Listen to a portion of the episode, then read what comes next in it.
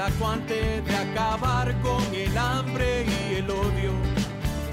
Ha llegado el tiempo para vivir felices en un mundo de paz, justicia y perdón. Ha llegado el tiempo de la esperanza gozosa de abrir nuestras plazas a los niños. Ha llegado el tiempo cambiar los lamentos en cantos de vida, en gritos de amor, en cantos de vida, en gritos de amor. Ha llegado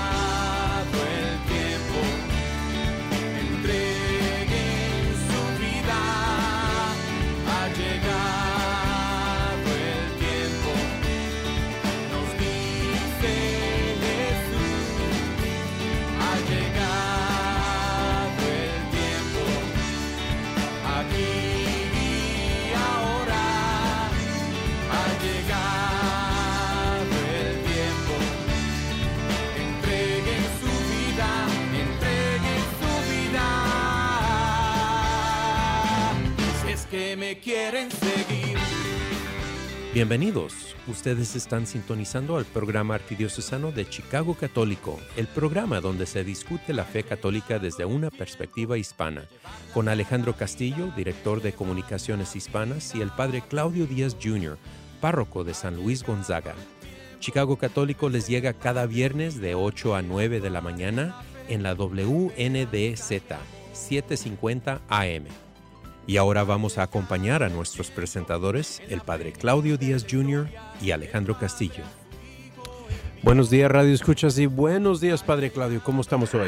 Buenos días Alejandro y buenos días Chicago. Aquí el programa Chicago Católico, llegando a través de las ondas de la radio a tu casa, a tu vida y a tu corazón. Y padre, En vivo. y en todo sonido. ¿Y qué significa eso Alejandro? Que en cualquier momento durante esta edición de Chicago Católico pueden llamar al 312-255-8408, 312-255-8408. Y padre, ¿qué hay de nuevo? Pues mira, en este día tan, tan nublado, tratando de ser un, un rayito de sol para nuestros radioescuchas.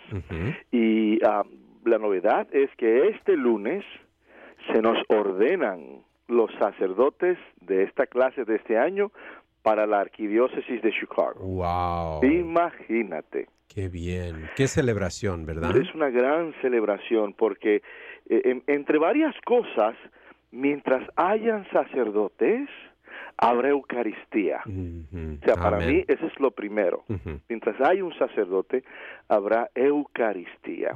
Y eso es, es la parte central de nuestra vida como, como cristianos. Por eso es que nos, nos duele tanto el no poder celebrar la Eucaristía, Sí. el no poder recibirla con la regularidad que lo hacíamos hasta hace tres meses.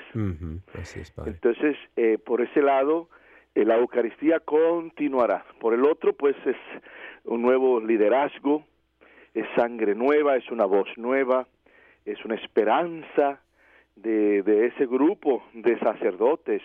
Con el favor de Dios y la Virgen saldrán eh, eh, párrocos, saldrán rectores de seminario, saldrán vicarios, saldrán obispos. De ese grupo continuará pues el, el orden que Dios nos ha dado, eh, sacramental, administrativo y, y- y jerárquico. Así que felicidades, eh, entre ellos está el joven, el diácono, el diácono hasta el lunes. Sí, ¿verdad? Martín Renato Marulanda Cortés, a quien tengo el privilegio de, de revestirlo. Yo seré su padrino. Oh, qué bien. Entonces tú sabes que Felicidades. Gracias, ¿verdad? Para él ciertamente y para sí. mí pues un privilegio. Tú sabes que parte del rito de ordenación sacerdotal es el colocarle la casulla, Ujú. que quiere decir ya, ya no eres, eh, simbólicamente porque eso es después de la ordenación. Después que hay la, la oración y la unción ya. O sea, se puede caer el mundo y si lo último que recibiste en esas manitas fue el aceite, moriste sacerdote. es así. Pero después está el rito de, de colocarle el ornamento la casulla. Entonces eso lo hace el padrino y en este caso pues yo tengo ese, ese honor. Aparte de Martín Renato Marulanda, tengo entendido que son ocho. Otro eh, que, que, va a ordenarse también es uh, Ismael García Sáenz. Ismael García Sáenz. Y los dos, y, y también está eh, Benicio, y esos tres son um, producto de, de, la ya terminada eh, Casa Jesús. Ok. Fíjate. Muy bien. Entonces, yo digo, a pesar de que Casa Jesús ha sido cerrada hace, un par de años, el programa sigue dando fruto. Sigue dando fruto y eso es eso me, me llena y me imagino que también a ti porque eh, nosotros fuimos parte del consejo Exactamente, de, estos chamacos y los conocemos. Y entonces el ver que, que se está dando fruto, pues me llena de, profunda alegría, como sé que también llena de profunda alegría a la iglesia local. Así es, padre. Sí, son, uh, se van a ordenar ocho, siete para la arquidiócesis de Chicago. Uh, y uno de ellos uh, va a ser ordenado para otra diócesis en otra parte del mundo. simplemente se orden, el cardenal Supech um, aceptó ordenar este hombre, este diácono aquí, simplemente por el, el virus que está sucediendo y el obispo de él no pudo venir y todo eso. Por eso se van, a, se, van a contar ocho en la pantalla de ordenados, pero siete se quedarán aquí ah, para, para ser sacerdotes para la arquidiócesis de Chicago. Ah, este, vienen de diferentes partes del, del de la arquidiócesis y del mundo, el, diácono Ismael García Sainz, de 27 años. La primera asignación será para la parroquia Saint Norbert y Our Lady of the Brook, Northbrook. Ah, qué bien. Ah, este, este joven tiene una, una biografía muy interesante, nacido en Evanston, pero creado en, ah, en México. Ok, so, este, pero es, es, es, muy interesante. Nosotros vamos a publicar todas estas biografías en el próximo, la próxima edición de Chicago Católico que ya llega el próximo fin de semana. Claro, claro. Así es que, pero siguiendo el, el diácono Larry Josué Basbas, de 52 años. Su primera asignación será en uh, Our Lady of Perpetual Help en Glenview. Okay. este joven, uh, nacido en Agaña Heights, Guam. All right. Okay. Y su primera misa será, se llevará a cabo el 5 de julio a las dos y media de la tarde en la iglesia St. Pascal en la Irving Park Road. padre, ¿usted recuerda su primera misa? Claro que sí, como olvidarla. Mi primera misa, mi ordenación fue el 20 de mayo del año 2000.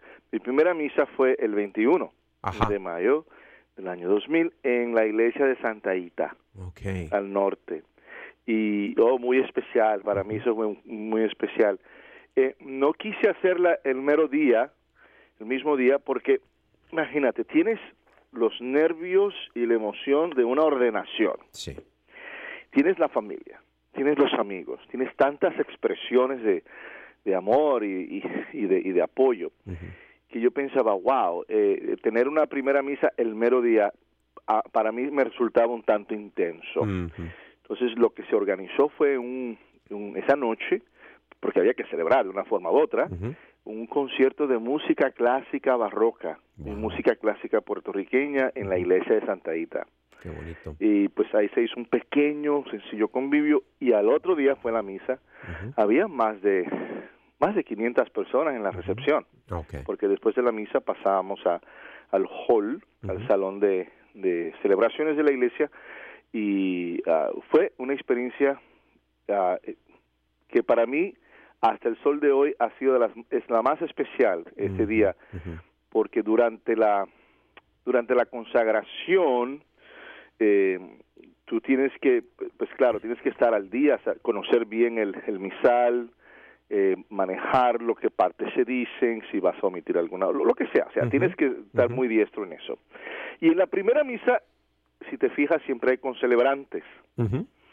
Y el tener concelebrantes o el tener un maestro de ceremonias parte de, de su oficio es asegurarse que el que esté dando la misa por primera vez la esté dando bien, seguro. Y si se pierde o qué sé yo, pues tú le señalas, ¿no? Ajá. Tranquilamente para que todo eso se... se así lo veo yo. Sí. Entonces, eh, la misa era bilingüe. Ajá. Y yo recuerdo que tan pronto yo empecé la oración de consagración, eso fue como si cayera un chorro de luz. ¡Boom! Ujú. Yo te juro, Alejandro, que yo yo no podía, era tanta la luz que yo no podía ver las letras. El Espíritu Santo. Bueno, ciertamente. Y por ese momento, por toda la consagración hasta el gran amén, yo no te puedo decir a ti qué partes yo dije en inglés y qué partes yo dije en español. Te lo digo. Si no fuera por el video, Sí. no, no, o sea, fue un momento donde se, se juntó el cielo y la tierra, donde eh, se, se detuvo el tiempo. Wow. Todas las horas se juntaron en ese pequeño punto de luz. Padre, ¿quién, ¿quién hizo acto de presencia? Eh, el párroco de Santa Ita en su momento, el padre Larry Maddox, Mm, el padre eh, Bill Vollmer, que era, ah, él fue asociado de Santa Inés en Chicago Heights, donde yo, yo terminé yendo. Ah, a ver, eh, eran como, como cinco concelebrantes. Eh, el, el punto es que eh, son días tan llenos de, de- de- de emociones Sí, sí. y tan hermosos. Si no fuera por las fotos y el, el Las video. fotos el video, olvídate. olvídate. Creo que estaba también el padre Dominic Venha, Ok. que él fue asociado en Santa Ita también. Eh, así que eran cinco sacerdotes, habían como diez acólitos, había más monaguillos que ya. Wow. Todo el mundo se quería apuntar. Pero seguramente fue hermosísima la misa. Muy especial, muy Mm, especial. Y claro, pues la- la- las diferentes comunidades, empezando por Santa Ita, allí haciendo acto de presencia, eh, eh, personas de, de, del- que me conocían del seminario vinieron. ¿Dónde Eh, sirvió usted como diácono? Como diácono, yo serví precisamente en, en St. Agnes en, en- en Chicago Heights. Ok, ok. Ya, así fue. Eh, nos, yo me ordené, nos, nos ordenamos diáconos el 30 de octubre del 99.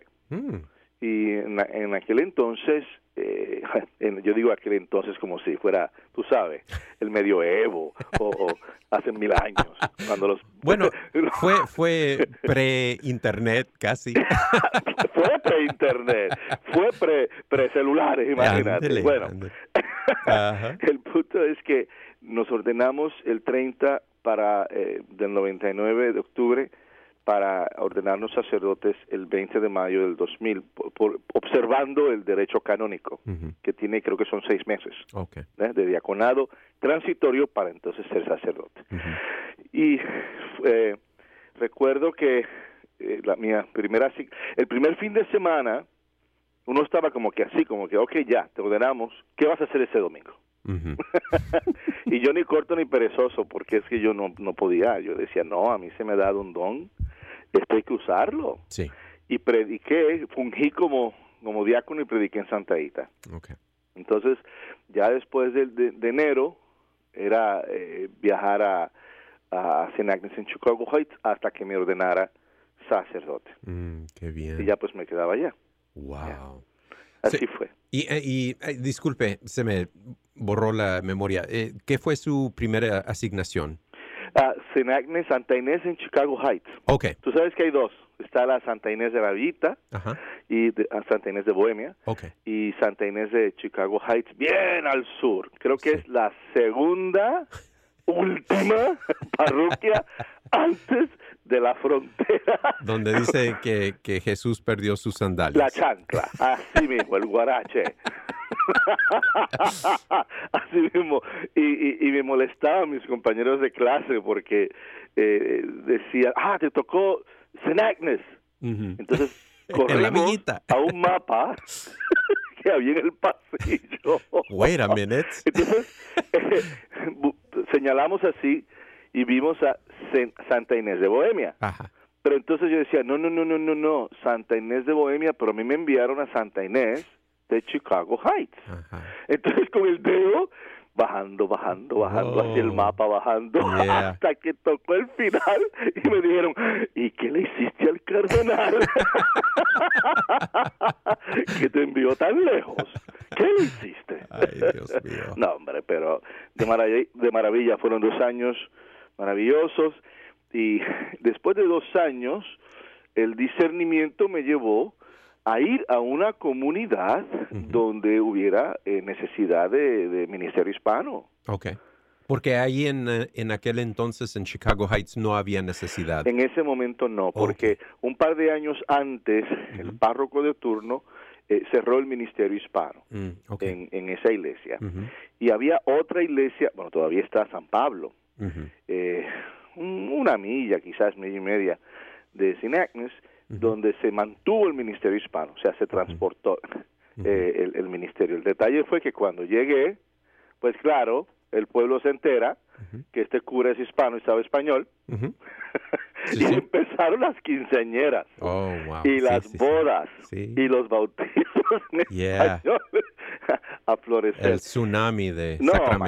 Y entonces, am, yo pero, pero aún así el idioma eh, oficial era inglés. Y yo decía, yo tengo que ir a un lugar donde haya una necesidad y haya una apertura para poner en práctica el ministerio hispano. Yo conozco el idioma, conozco la cultura.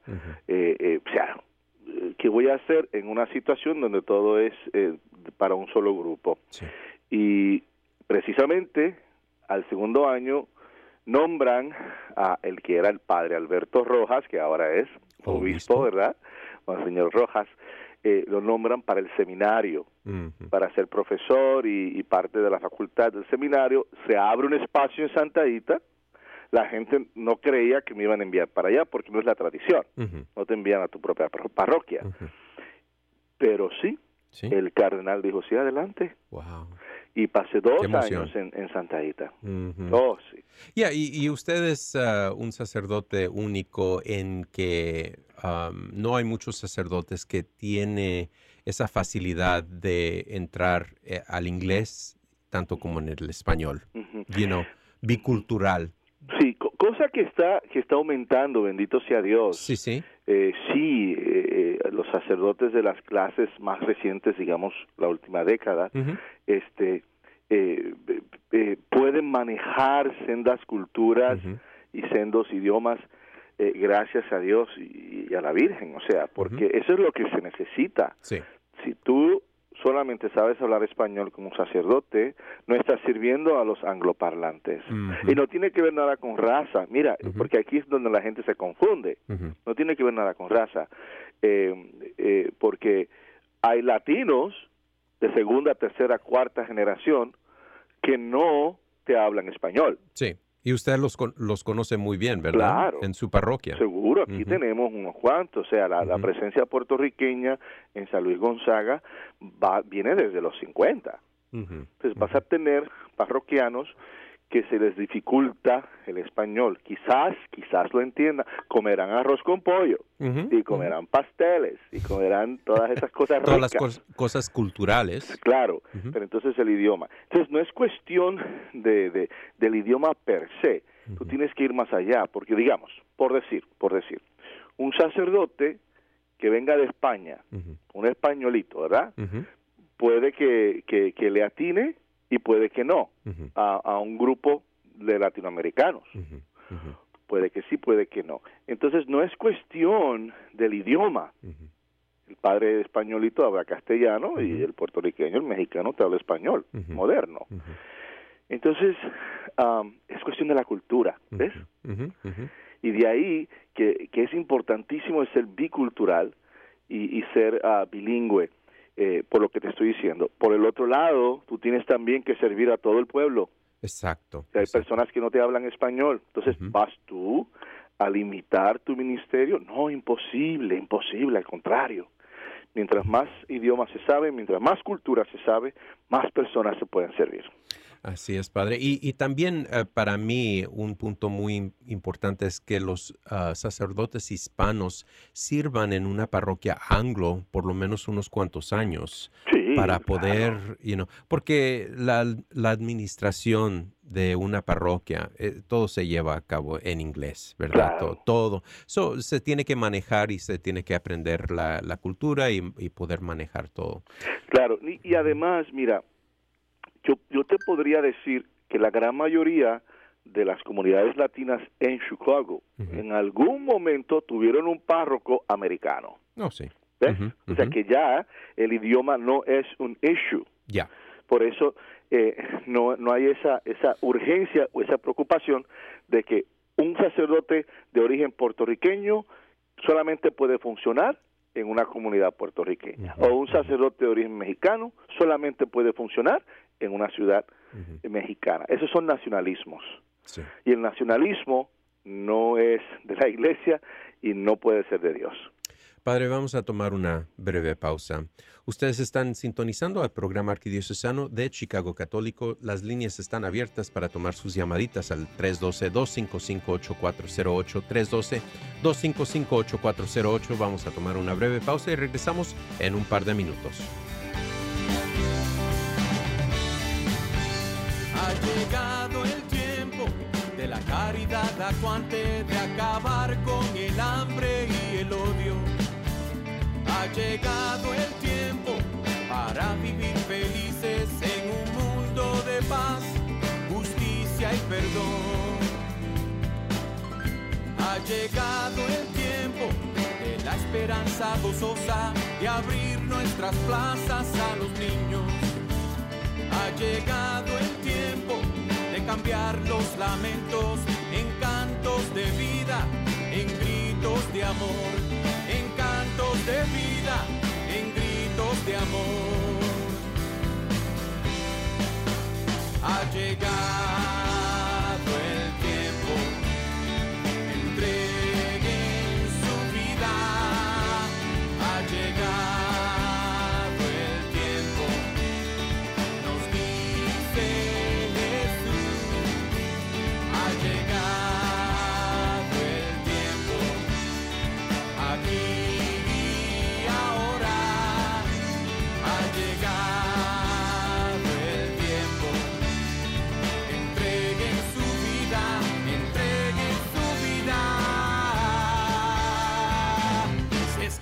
quieren seguir.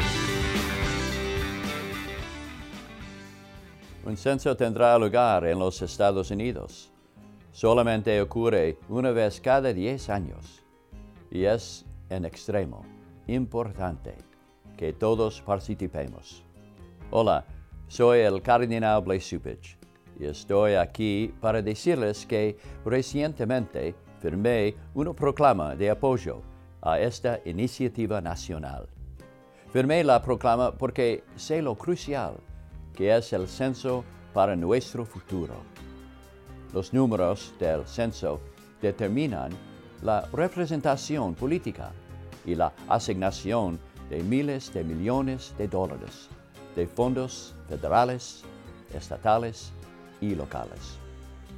Los vecindarios marginados necesitan especialmente un conteo preciso, de tal manera que puedan recibir su parte justa de mejores de infraestructura y servicios. Por favor, responda a los cuestionarios del Censo 2020. Esto es igual para ciudadanos y no ciudadanos. Toda la información es totalmente confidencial y no será compartida con otras agencias del gobierno. De nuevo, toda la información es totalmente confidencial y no será compartida con otras agencias del gobierno. De nuevo, toda la información es totalmente confidencial y no será compartida con otras agencias del gobierno. Todos nos beneficiamos de un conteo preciso del censo. Gracias por participar. Que Dios los bendiga a ustedes y a sus familias. Ha llegado el tiempo de llevar la fe a la vida, de llevar la vida a los ritos. Ustedes están sintonizando al programa arquidiocesano de Chicago Católico. Las líneas están abiertas para tomar sus llamaditas al 312-255-8408. 312-255-8408. Y ahora pasamos a la lectura del Evangelio de este domingo, el decimotercer domingo del tiempo ordinario. Lectura del Santo Evangelio según San Mateo. En aquel tiempo Jesús dijo a sus apóstoles, El que ama a su padre o a su madre más que a mí, no es digno de mí. El que ama a su hijo o a su hija más que a mí, no es digno de mí y el que no toma su cruz y me sigue, no es digno de mí. El que salve su vida la perderá, y la que el que la pierda por mí la salvará. Quien los recibe a ustedes los me recibe a mí, y quien me recibe a mí recibe al que me ha enviado. El que recibe a un profeta por ser profeta recibirá recompensa de profeta el que recibe a un justo por ser justo, recibirá recompensa de justo. Quien, quien diere, aunque no sea más que un vaso de agua fría a uno de estos pequeños, por ser discípulo mío, yo les aseguro que no perderá su recompensa. Esta es la palabra del Señor. La hospitalidad en el tiempo de Jesús se consideraba como un deber sagrado. Así como continúa haciéndolo, ¿no? Eh, eh, cada cultura, cada país eh, tiene un concepto, tiene el concepto de hospitalidad, el ser hospitalario. Lo que cambia quizás sea la manera, la forma, los detalles, pero la hospitalidad, ese espíritu de dar, ese espíritu de hacer que otra persona se sienta cómoda y que sus necesidades estén cubiertas más allá a veces de lo que uno puede, eso es hospitalidad y es de naturaleza universal. Quizás en el tiempo de Jesús eh, el sentido de hospitalidad se exacerbaba, se hacía un poquito más, no sé, exagerado, más grande, más necesario, eh, por las condiciones, el terreno, eh, o sea, que alguien te diera un poquito de agua en medio de un desierto, o que alguien te, diera alojamiento en la noche cuando bajan las temperaturas, o sea, eh, había era era un mandato, pues. Y a nivel espiritual, a nivel religioso, el Dios del Antiguo Testamento enfatizaba el sentido de hospitalidad, no simplemente para con el prójimo. O sea, eh, que en el Antiguo Testamento, ¿quién era el prójimo de un judío? Otro judío, ¿verdad? El prójimo inmediato. Pero también para el extranjero. Eh, estaban llamados los judíos a, ser hospitalarios, inclusive con paganos y extranjeros que no compartían la misma fe. Luego entonces, cuando somos hospitalarios, en ese sentido universal, uh, y somos hospitalarios a otros, demostramos quiénes somos a nuestro prójimo y demostramos últimamente quiénes somos ante Dios. Detrás de un acto de generosidad, hacemos una declaración no de lo que tenemos, ¿ah? atención. Cuando tú eres generoso, tú no estás hablando ni estás declarando lo que tienes, sino de quién somos. ¿Ah? Cuando somos, nuevamente repito, cuando hacemos un acto de generosidad, es una declaración no de lo que tenemos, sino de quién somos. Si la hospitalidad es dada libremente, sin esperar nada a cambio, los resultados pueden ser de natural generosidad. La hospitalidad genera, produce abundancia a través de la generosidad. Una de las dificultades de este mundo, eh, en mi opinión, y, es que, y es una cosa muy sencilla, eh, para mí la gran dificultad de este mundo, de este país, de esta sociedad, es que no somos generosos. A algunas personas les cuesta, les cuesta ser generosos, ir más allá, ¿no? El salirte de tu camino, y si tienes dos pedacitos de pan, agarra la mitad, o dáselo completo si es que está en peor condición que tú. No somos, la gente no, no quiere perder tiempo en esas cosas, la gente no quiere complicarse la vida, eh, vivimos en una sociedad muy pragmática, todo tiene que ser práctico, todo es soluciones draconianas, eh, eh, y no, no, les ah, cuesta, a algunas personas les cuesta ser generosos. Mira, qué sé yo, si alguien te, te hizo un favor, una notita, una tarjeta, gracias, una llamada, un texto, eh, una flor, una botella de vino, lo que sea, gracias, ¿ves? Ah, así que la generosidad viene de Dios y es un acto de amor que se hace en nombre de Dios. En, la, en el Antiguo Testamento vemos cómo eh, tenemos eh, la historia de la mujer prominente y de su esposo que le dan la bienvenida al profeta Eliseo. Seguramente ellos por muchos años de matrimonio esperaban con ansiedad la llegada de un niño. Dice la escritura que no tenían niños, no tenían hijos. Y en el tiempo de Jesús los niños se consideraban religiosamente, no simplemente un, deber de poblar la tierra, pero religiosamente se consideraba una bendición. ¿eh? Los hispanos pensamos igual. ¿eh? Por eso es que tenemos muchos niños, porque nos gustan las bendiciones de Dios. El no tener niños culturalmente en el tiempo de Jesús representaba una desaprobación de Dios por el hecho de que esta pareja no cumplía con su obligación matrimonial de poblar la tierra. Esta pareja no era generosa, ¿ves? Ahí viene el problema. Entonces, marcaba marcaba la pareja, marcaba el matrimonio como o, aquí hay un pecado o ellos están pagando por una falta del pasado o no son generosos. Y entonces la gente no necesariamente los miraba con los mismos ojos. El no tener descendientes se asumía como un signo de no ser generosos. Ese era el caso con esta pareja de, de Sunem, de ser pueblo. Sunem. Aún así ellos eran personas justas, a pesar de que no tenían hijos, eran buenas personas, eran generosas, eran amables. Imagínate que en un momento dado de la amabilidad de sus corazones extendieron su hospitalidad al profeta Eliseo y de la gracia y de la bonanza de Dios fueron recompensados con el regalo de un hijo. Ellos prepararon una habitación en su casa para que Eliseo, representante de Dios, eh, eh, cuando pasara por el pueblo se pudiera quedar. Fíjate, mira qué generosidad. Eh, y, te digo, y sigue pasando, esto no es del tiempo de Jesús.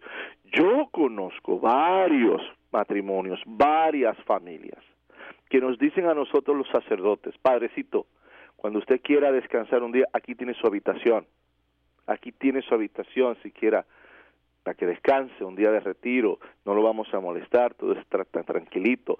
O, si quiere, padrecito, una buena comida, venga a cenar con nosotros, comida mexicana, comida boricua, ¿verdad? Guatemalteca, de lo que sea. Mm. Entonces, hay una generosidad ya también en nosotros. Esto no se ha acabado. Pero entonces la generosidad con Eliseo redunda en un hijo, en una bendición. Ellos hicieron lo que tenían que hacer esta pareja y al construir para el profeta una habitación en su casa resulta en un signo de respeto al representante de Dios.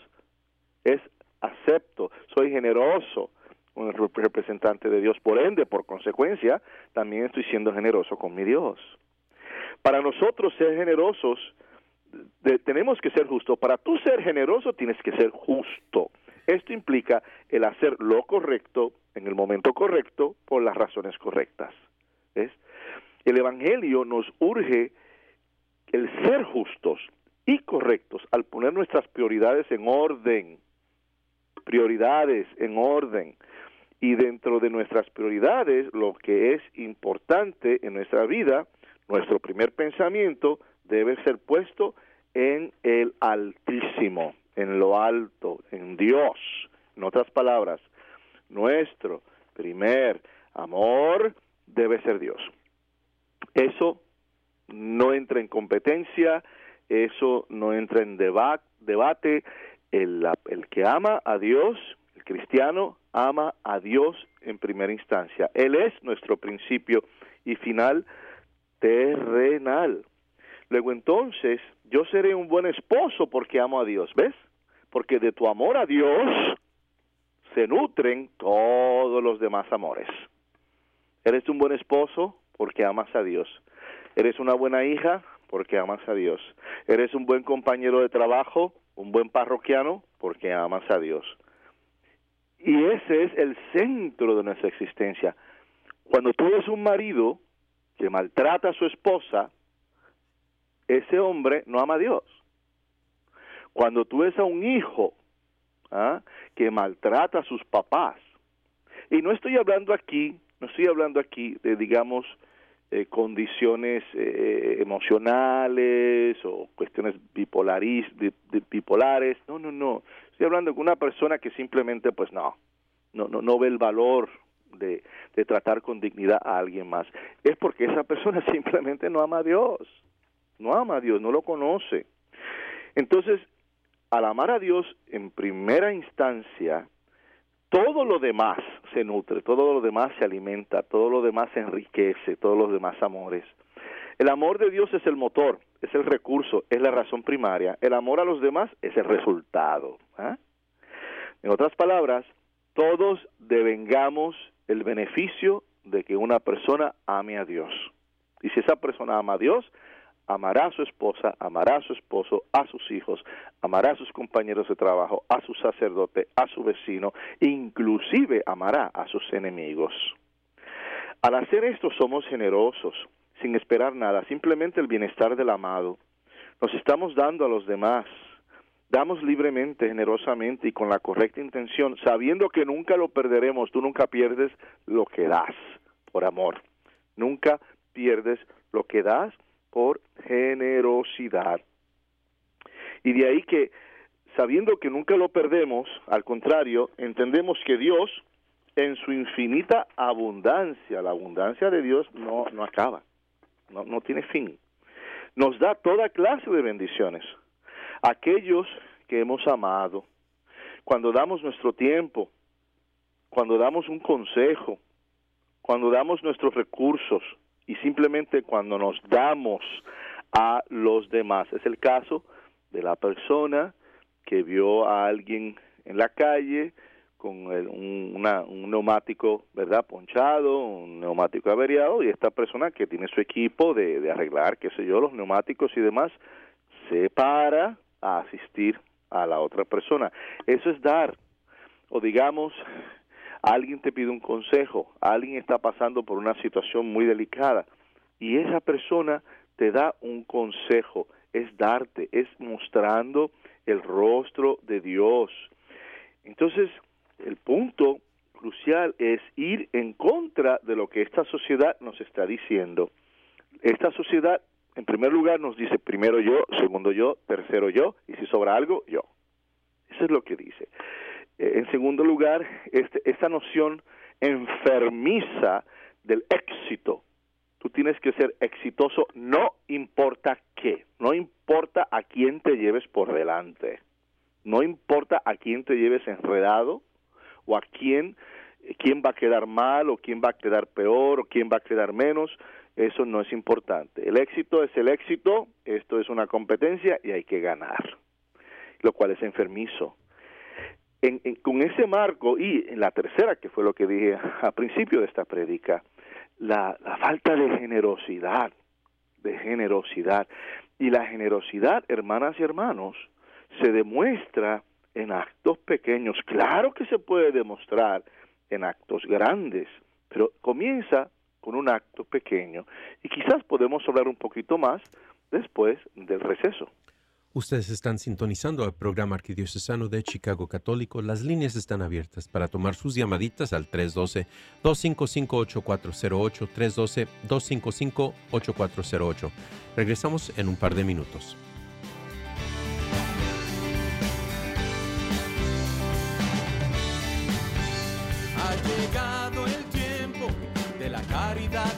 de acabar con el hambre y el odio.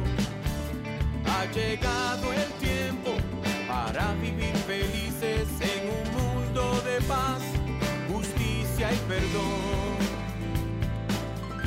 Ha llegado el tiempo de la esperanza gozosa de abrir nuestras plazas a los niños.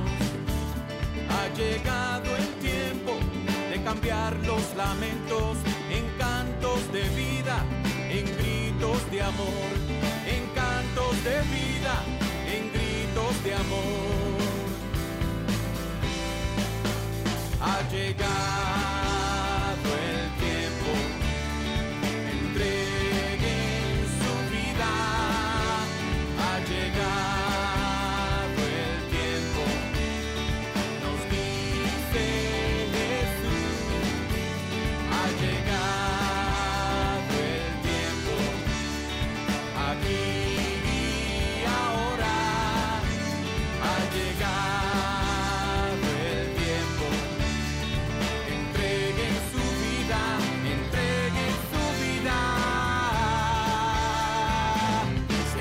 llegado quieren seguir. En los Estados Unidos solamente ocurre una vez cada 10 años y es en extremo importante que todos participemos. Hola, soy el cardenal Blaise y estoy aquí para decirles que recientemente firmé una proclama de apoyo a esta iniciativa nacional. Firmé la proclama porque sé lo crucial que es el censo para nuestro futuro. Los números del censo determinan la representación política y la asignación de miles de millones de dólares de fondos federales, estatales y locales. Los vecindarios marginados necesitan especialmente un conteo preciso, de tal manera que puedan recibir su parte justa de mejores de infraestructura y servicios. Por favor, responda a los cuestionarios del Censo 2020. Esto es igual para ciudadanos y no ciudadanos. Toda la información es totalmente confidencial y no será compartida con otras agencias del gobierno. De nuevo, Toda la información es totalmente confidencial y no será compartida con otras agencias del gobierno. De nuevo, toda la información es totalmente confidencial y no será compartida con otras agencias del gobierno.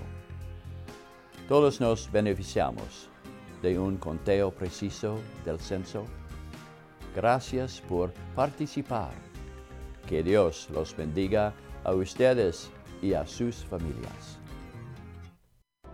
El Ministerio de Cementerio es un ministerio central de nuestra fe católica unido a las obras de misericordia corporales.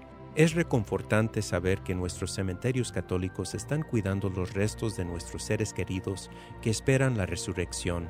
Hay 45 cementerios católicos en la Arquidiócesis de Chicago dispuestos a ayudarlo en el momento de la pérdida. Llame al 708-449-6100 o visite catholiccemeterieschicago.org para asistencia. Cementerios Católicos, sirviendo a la comunidad católica desde 1837. Ha llegado el tiempo de llevar la fe a la vida, de llevar la vida a los ritos. Ha llegado el vencer la teoría, de actuar en la fe, esperanza y amor. Ha llegado el tiempo, en la plenitud de la historia, el Padre a su Hijo envió. Ha llegado el tiempo, el reino en justicia, depende de ustedes hacerlo verdad y depende de ustedes hacerlo verdad. Ha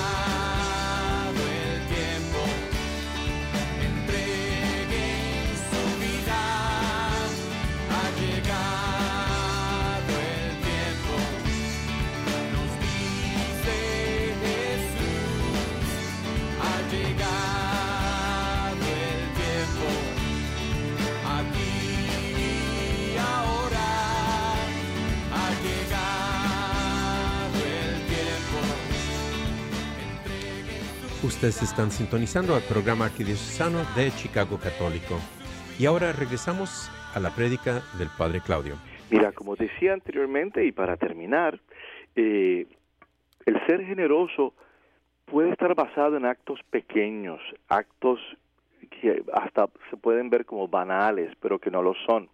Es el caso de, de, una, de una señora, una viejita que invita a otra persona a tomar un café en, su casa y cuando tú vas, ella tiene su vajilla ya puestecita, ella tiene su servilleta de tela, ella tiene ya su mantelito puesto. Óyeme, para un café con un pedacito de pan. y no tiene que ser una vajilla de cebres o de limón, y no tienen que ser servilletas de lino, no, lo que tienes. Pero mira cómo ella convirtió el acto de, de, una tacita de café con un pedacito de pan en, en una cosa tan especial. Ella pudo haber, haberlo servido en, en, vasos de cartón o plásticos o lo que sea. No, ella se tomó ese momento. O el caso de un caballero que, conocía a, a, otro caballero que coleccionaba mancornillas o mancuerdas o yuntas, ¿no? Que es lo que uno se coloca en, el, en las camisas del puño francés, los hombres, y tienen diseños y demás. Bueno, y entonces eh, él sabía que el otro señor era un conocedor de las cosas francesas. Y él, este primer señor, tenía unas mancornillas con tres, uh, un signo de la flor de lis, que la flor de lis es, representa la, los Borbones en, en Francia. Y entonces se los regaló. Así, aquí están, son suyas usted las va a aprovechar mucho más. Generosidad. Y eso, eso, es pequeño. En la casa, Señora, cuando venga su esposo, sea generosa, ¿verdad? Ponga una mesa bonita, arréglese, póngase bien linda, bañese de paciencia. ¿Ok? Óyeme, señores, ustedes cuando vayan a su casa a ver a su mujer, óyeme, compra una docena de rosas, o no, no, si no hay dinero para rosas, compra un par de margaritas, hijo. Oye, y sé generoso con ella, escúchala. que es lo que ella quiere, que es lo que ella necesita. Entonces, la generosidad se convierte en una virtud y la virtud es un hábito. Aristóteles dice que los, eh, las virtudes son hábitos, ya te acostumbras a ser así. Cuando somos generosos es porque hemos amado. Continuemos dando, hermanas y hermanos, no te canses de dar. Nunca nos cansemos de dar permitiendo que la misericordia de Dios se manifieste en su generosidad hacia nosotros. Y recuerda que lo que se da con amor y por amor nunca se pierde. Amén. Gracias, Padre. Ustedes están sintonizando el programa arquidiocesano de Chicago Católico. Las líneas están abiertas para tomar sus llamaditas al 312-255-8408, 312-255-8408. Y parece que tenemos una llamada. A ver. A ver. Buenos días. Buenos días, les de Dios a todos ustedes. Olga. Habla Olga. Sí, ¿Qué tal? padre, ¿Cómo habla estás? Olga. Padre, en lo que estaba hablando ahora, es, yo pienso, padre, dígame si estoy equivocada, que también ser generosos es también salir a votar, salir a votar por los que no tienen voz, Sí. llenar ese censo también, sí. porque en 10 años, padre, si los niños que tienen un año ahorita van a tener 10 años y no son contados, ellos no van a recibir esa ayuda en la escuela, padre. Claro. Nuestra gente tiene que ser más responsable y eso es lo que está pasando, por eso no tenían suficiente dinero con esta epidemia también, porque ellos no pueden ir a los hospitales porque se les terminó el dinero, no tenían ya para darles la ayuda. Ujú. Y, y el ser generoso, como tú dices, es, es pensar en los demás. Amén. No, no es tú quedarte con lo tuyo, con tu pedacito, con, tú sabes, eh, pensar nada más en uno. No, eso es un error. Es pensando en uno y pensando en todos. ¿Ves? También pensar en los demás. Y eso que tú estás diciendo, que es un acto magnánimo de generosidad al votar, eh, al registrarse, todas esas acciones que son acciones de naturaleza civil, eh, cuando se hacen por amor, se convierten en actos de generosidad. Es como yo, es como yo decía, yo le, dec- le- le decía a muchos hermanos míos que, eh, que están al pendiente de recibir, digamos, la ciudadanía, ¿no? O la residencia. Y yo siempre les digo, mira, si tú necesitas, quieres la ciudadanía o la residencia, tiene que ser por las razones correctas. No lo hagas porque, oh, me voy a beneficiar. No lo hagas porque, oh, me va a abrir muchas puertas para esto y para lo otro. No, mira, si lo quieres hacer, hazlo, pero pide esa ciudadanía o esa residencia, porque de esa manera podrás servir a tu Dios de manera más completa en este país. E, es, es un tema diferente. Ya no es cuestión de los beneficios, los beneficios. Claro, yo entiendo que esas cosas son necesarias, porque somos seres humanos, ¿no? Y estamos viviendo en un mundo material. Bien, pero la acción de ser ciudadano o de ser residente, que sea por esa intención, porque así yo puedo moverme en el nombre de Dios en esta ciudad donde Él me trajo, en este país donde Él me permitió vivir. Y es eso, es lo que tú acabas de decir, es ese sentido de lo que yo vaya a hacer en mi vida, inclusive civilmente, que redunde en frutos para los demás. Amén, Padre, así es. Y también, sobre todo, dar hasta que nos duela. Así es, yo constantemente hasta que nos duela, Padre. Si uno se tiene que quedar sin un peso ese día y es todo lo que trae, pues hay que darlo porque Dios sabe lo, por cómo lo dimos y entonces sabe que también nuestras oraciones. Otra cosa, también los jóvenes que están, los sus padres están de, ¿cómo se que no tienen documentos, pues ellos animar. Padre, somos 32 millones de personas que pueden votar, Padre. Así es. Y el año, el, el última, el última vez nada más salieron 10, 10 millones. Eso fue todo. Entonces, imagina usted la diferencia que haríamos todos. Claro, Qué barbaridad. Yo me emociono y, y, y también, ¿sabe otra cosa? Los jóvenes tienen una horma una arma tan fuerte, padre, ¿y sabe cuál es? A ver. Sus tabletas sus tabletas. Ellos pueden, no tienen ni que caminar a tocar puertas. Háblenles a todos sus conocidos que ya pueden votar. ¿eh? Anímenlos a sus familiares. Oh, Dios mío, eso también es hacer la caridad a los demás. llamar, llamar. Si no sabes, sal. Si no tienes cómo ir, yo te llevo. Exacto, exacto. Y ahí está el detalle, ¿no? Sí, sí, eh, pero, es, es, el querer hacerlo. Y uno lo quiere hacer cuando uno sabe quién es. Por eso yo decía en la prédica, la generosidad no habla de lo que tienes. La generosidad habla de quién eres. Amén. Es muy muy importante eso, porque yo podría tener todos los millones del mundo, ser un billonario y ser y si no ayuda a nadie, soy el hombre más mezquino, y el hombre más pobre, más pobre del mundo. ¿ves? Así es. Entonces hay que ser generosos y empezando cosas pequeñas y nos movemos a las cosas grandes. Mira, en una ocasión, un amigo me cuenta que se levanta en la mañana, está en su coche, va a su trabajo y tiene un hambre. Pasa por un por un, McDonald's, me parece, y pues compra su desayuno y ahí lo tiene qué sé yo, y se para en una luz roja de camino al trabajo. Y él con esa hambre loco por meterle el diente. Y que se aparece, pues, un, pobrecito pidiendo limosna en la luz roja. Tú sabes, mendigando, pobrecito. Y entonces él, con todo el dolor en el corazón y en el estómago, se lo dio. Aquí está, mío. Aquí tiene su desayuno. ¿no? Tranquilamente. Y yo digo, ahí está Ahí está, son gestos pequeños que claman al cielo. Así que imagínate gestos grandes como el que tú estás diciendo. Bueno, oh. mira, ahí tenemos la historia del padre Gary Graff. El padre Gary Graff me parece que donó un riñón a uno de esos parroquianos eh, en el norte, por allá por Waukegan. Y lo donó, o sea, generosidad. Resulta que este parroquiano, la familia, no, habían donantes. Eh, tú sabes que los riñones, el tejido tiene que machear, ¿no? Tiene que ir similar. y resulta que él se hace la prueba y resulta que el padre era el que podría donar. Y ahí fue él y lo hizo. Y donar, tú sabes que donar los órganos, eso es una cosa terrible, porque es la operación y, la recuperación después.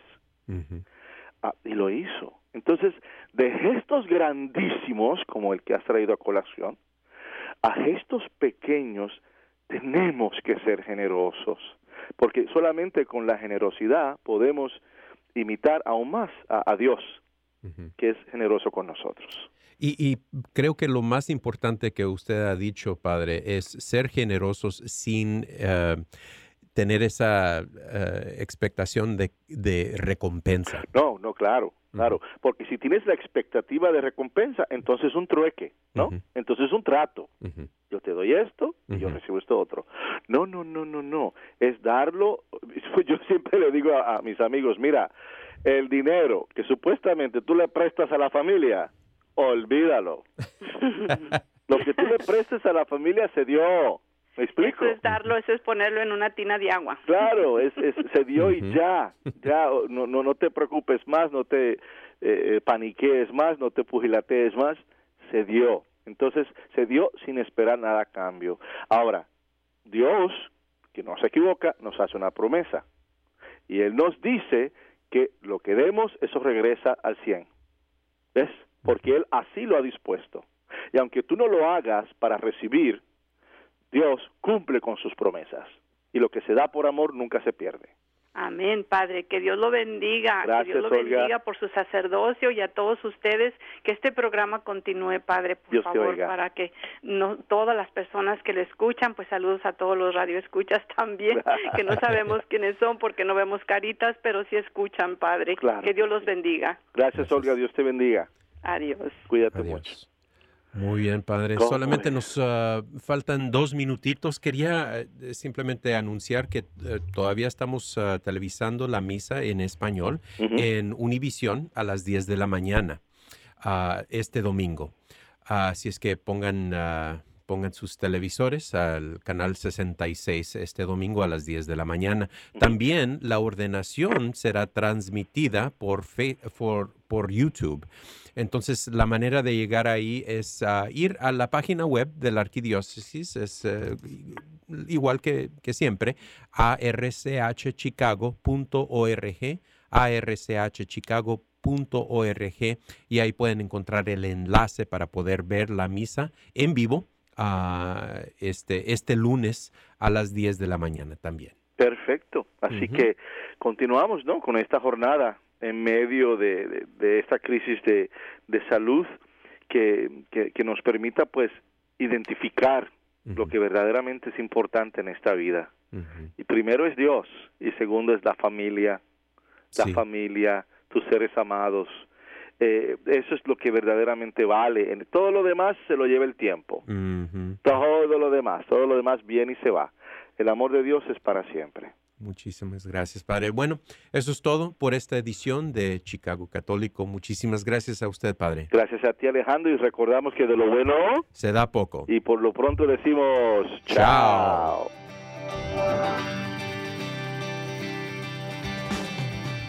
Ustedes han escuchado al programa arquidiocesano de Chicago Católico, llegando a toda la área metropolitana de Chicago cada viernes de 8 a 9 en la WNDZ 750 AM. Hasta la próxima vez y que Dios los bendiga.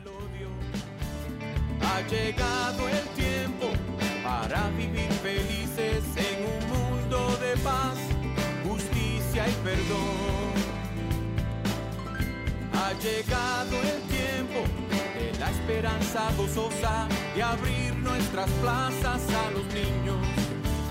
Ha llegado el tiempo de cambiar los lamentos en cantos de vida, en gritos de amor, en cantos de vida, en gritos de amor.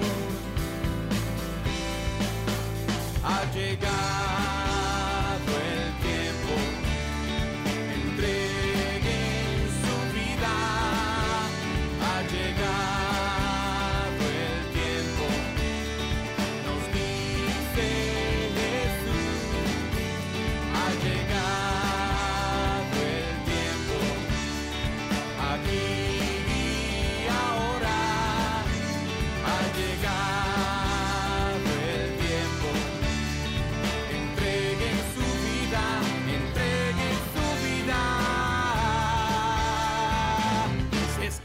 quieren seguir.